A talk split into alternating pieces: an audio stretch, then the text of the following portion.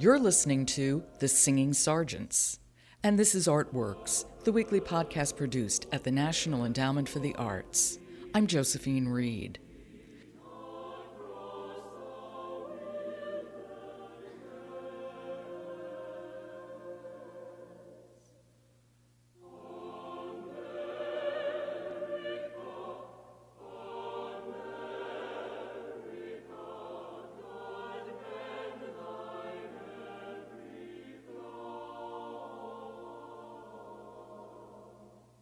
The podcast for this July 4th weekend is a first hand account of life as a singing sergeant. Here to share her experiences is the NEA's own director of music and opera, Ann Meier Baker. Ann had a very impressive career before joining the NEA. She's the author of several books, she was president of Chorus America, she worked for the League of American Orchestras, she was founding director of an education foundation, and so on. But out of all of Ann's accomplishments, most intriguing to me was her time as a singing sergeant, which I'm embarrassed to say was an organization I never heard of until I met Ann. She was happy to get me up to speed.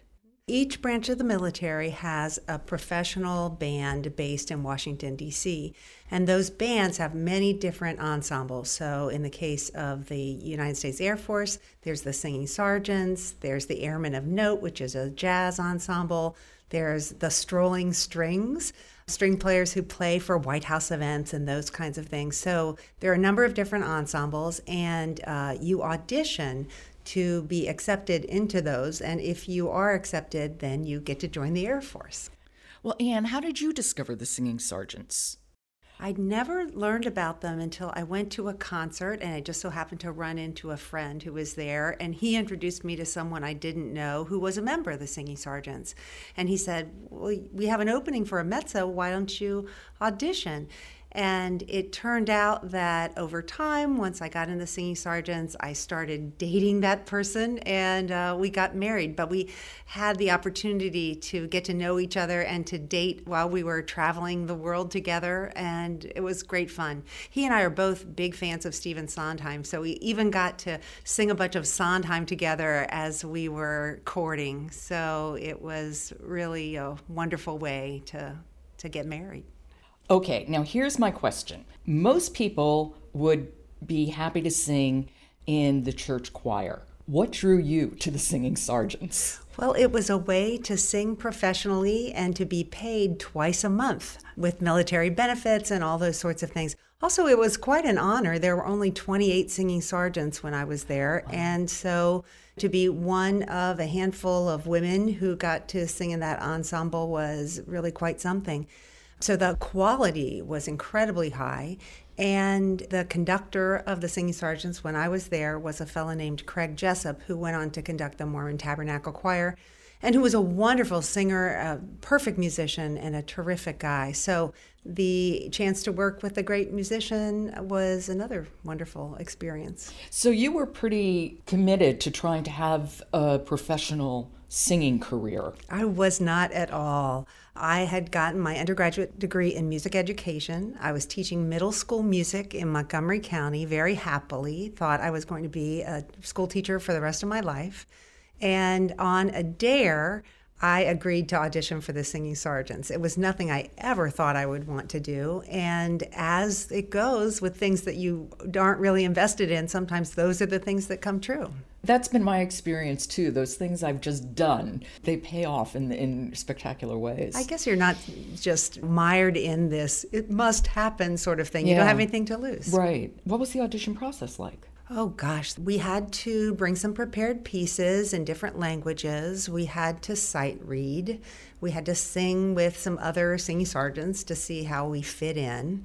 Those are the things I remember. And then when you pass the audition and you are then in the Air Force, or do you then have to go through boot camp? Exactly. You have to, to go to boot camp. So I remember the call came from Craig Jessop and he said, We'd like you to join us. And I said, Yes. And then the next day, I called my friend who was in the Air Force band. He was a clarinet player. I said, Okay, tell me what I just agreed to do. What's boot camp like? And he said, Oh, it's like Girl Scout camp. You'll be fine. Well, for me, it wasn't like Girl Scout camp. I went to San Antonio, Texas in July and August for boot camp, and it was pretty steamy and not my favorite of experiences, I must say. How long did the boot camp experience last? It was six weeks, but the best thing that came out of it was another woman who was coming into the singing sergeants was there at boot camp at the same time. Her name was Daisy Jackson, one of the best sopranos on the planet and she became my best friend. So we got through it together. And a friendship forged in adversity that was something I'll carry with me to my grave.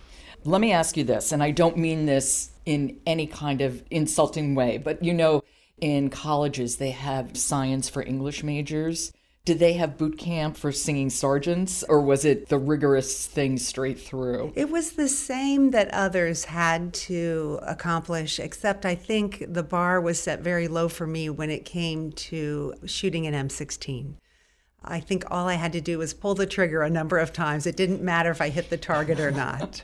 Do you remember your first performance as a singing sergeant? I remember the trip to the first performance. We were traveling somewhere in the west and we used to fly on c-130 cargo planes so they would have the web seats and whatnot and it was a long flight we had to refuel halfway through and the bathroom facilities for women on c-130s are not ideal so I asked my compatriots, How do you manage this? What do you do?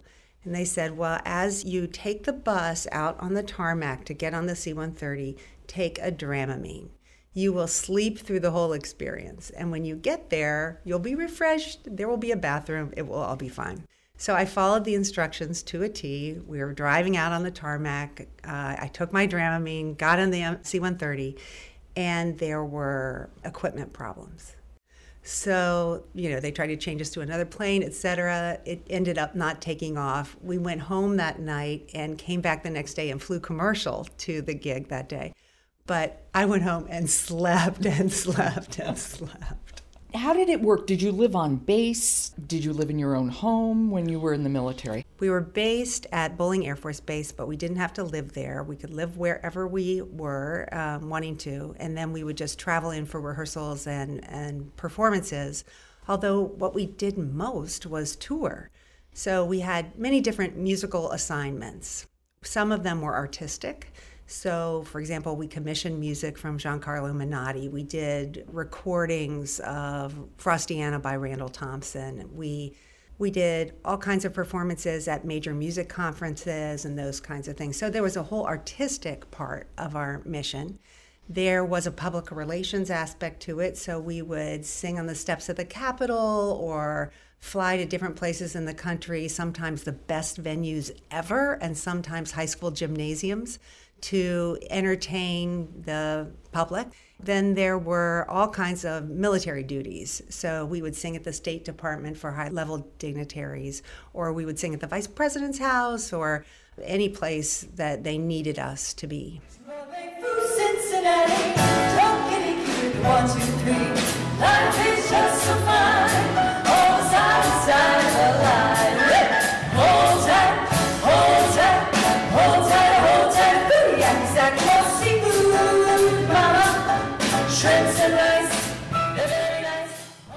Great, and the repertoire was so diverse. And, you know, we did musicals and operas, and we sang in club shows. I got to sing to the famed airman Jimmy Doolittle on his birthday in a club show in some bar somewhere, I forget where. There was also a lot of international travel. Absolutely. We traveled the world, especially the four years I was there. So many people stay in the singing sergeants for their 20 year career, but I was there just for four years. And those were the perfect four years because we really traveled the globe, places I would never imagine being, as well as places you'd always dream of going. Well, what's the place you never imagined being? Okinawa, so hot. Oh my goodness. Hotter uh, than Texas. Oh, terribly hot when we were there. And just a number of places like that that you don't imagine you will be. And then Italy and Greece and Turkey and Korea, all kinds of places. So, how did the touring process work? Because, on one hand, I think there's, and Lord knows I have it, this romantic idea oh, touring in Italy, and you get to spend time there. But is it more rushed? Is it like a, a tour where you're there for two days and then you're on the plane and you're off someplace else? Exactly. And this, the stateside tours were a different venue every night. So, they might fly us to California and then we'd get on a bus and we'd sing in one place one night and the next place the next night. If we got to stay two nights in the same place, we were delighted. So there was a lot of pack your bag, hurry up and wait kind of uh, behavior.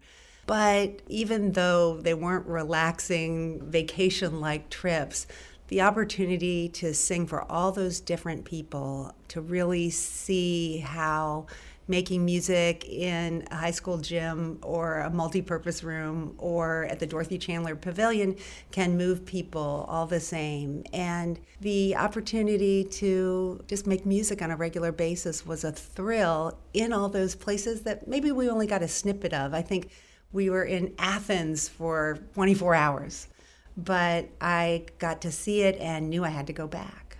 And I think there's also something about singing in these places. I mean, it's not going through on the tour bus, but you're actually giving something to it, even as you're taking it in. Oh, absolutely. I mean, I think singing is like the secret weapon because everybody can do it. And everybody does do it in their car, in the shower. So to sing with people and for people, it's just an amazing opportunity. You know, I think people can be surprised that all of the armed services contain artistic occupations. As you pointed out, they all have various music programs, but they're also graphic artists, they're writers, photographers. And they've also become part of the protocol of military health care now. So I'm just wondering, as somebody who was in the Air Force for four years, how did you see the arts and the military interacting and perhaps having an impact on each other? Well, we were a group of professional singers, and that was one thing. But a lot of the bases around the country have their own base bands, and maybe those are people who have different jobs in the Air Force, but they play in the band, they have parades, they do concerts. So there are all kinds of different opportunities for people to be engaged in the arts. But also, the spouses of the service people had different opportunities to sing and be engaged. So I think it brings everybody together. There's a way for everybody to participate, whether you are very skilled or a novice. The other thing I think it's because the arts, and I think for me, music in particular, can both be a source of enormous fun and joy, but also great comfort. And it can really be a respite from a lot of the anxiety that, of course, can be attendant upon being in the military, especially during a time of war. Exactly. So, participating in making art or just having a chance to have a glimpse of beauty now and then in the midst of all the difficult things you're doing can really be healing and good for everybody. Okay, this is a hard question because I know you've had so many experiences, but are there one or two that were really particularly memorable Gosh, there's so many. Well, I got to do personally a big revue of Judy Garland tunes at the Dorothy Chandler Pavilion. It was a piece that was written for me, this 20 minute greatest hits of Judy Garland. And there was a stage director from New York who came in and staged it, and lights, camera, action. So I got to do that several times. That was a real memory for me. But then there are goofy memories. Like I remember we were in Sheridan, Wyoming, and we did our regular show, and there was a Sheridan, Wyoming song, and they asked us to sing it as the finale. But for some reason, it was determined that we should memorize this. So we got to the venue, they passed it out, we read it down, and then at intermission, we went over it again, and then it was the finale. And I remember the words to Sheridan for me to this day. So goodness knows why, the 10 minutes I spent learning that but I still know the, the stinger at the end. No more Roman in Wyoming. It's Sheridan for me.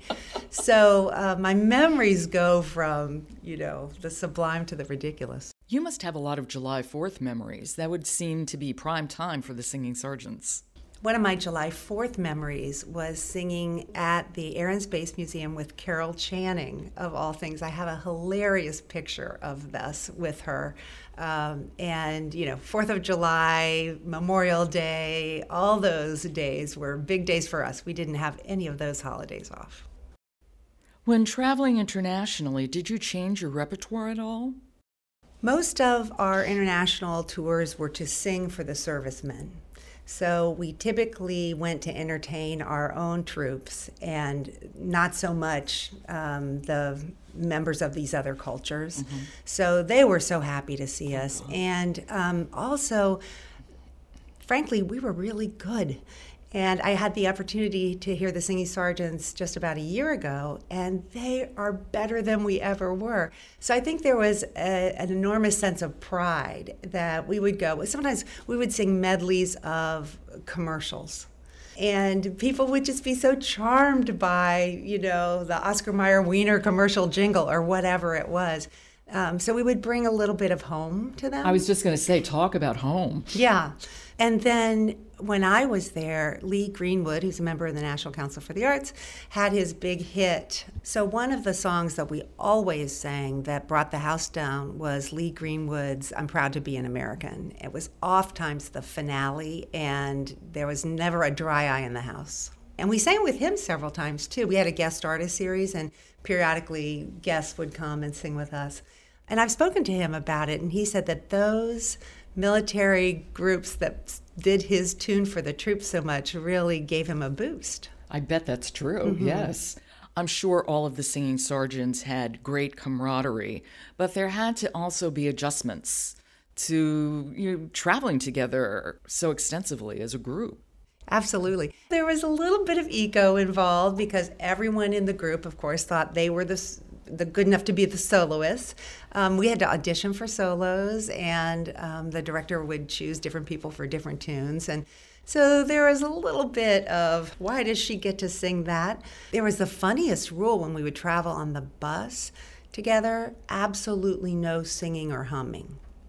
If someone would start humming, oh my goodness, these were in the days with Walkman, you know, we had our headphones on with our tape players and if someone would start to sing along with whatever they were listening for, absolutely squelched immediately.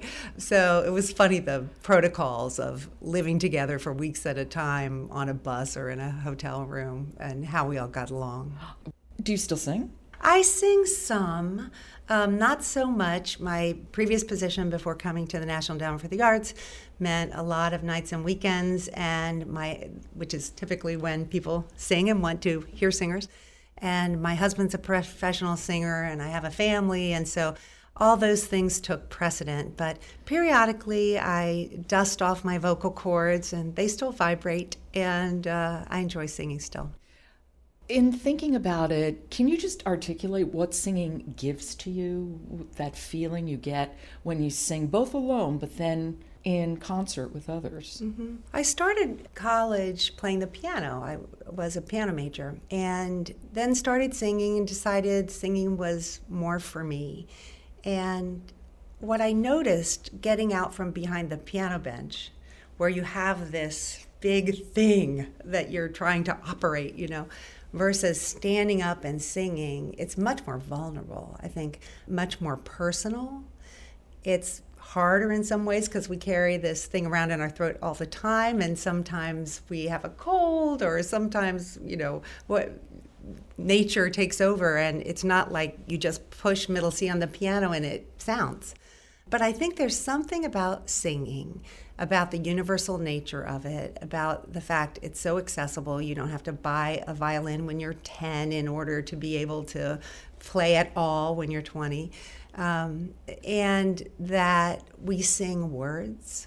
So we have this extra added element that is language and poetry and all of that that communicates to people in special ways. So I think breathing together, singing together, using language together is just kind of magical. And thank you so much. Oh, my pleasure. Thanks I, for asking. No, my pleasure. Thank you. That's the NEA's Director of Music and Opera and former singing sergeant, Ann Meier Baker. You've been listening to Artworks produced at the National Endowment for the Arts. To find out how art works in communities across the country, keep checking the Artworks blog or follow us at NEA Arts on Twitter. For the National Endowment for the Arts, I'm Josephine Reed. Thanks for listening.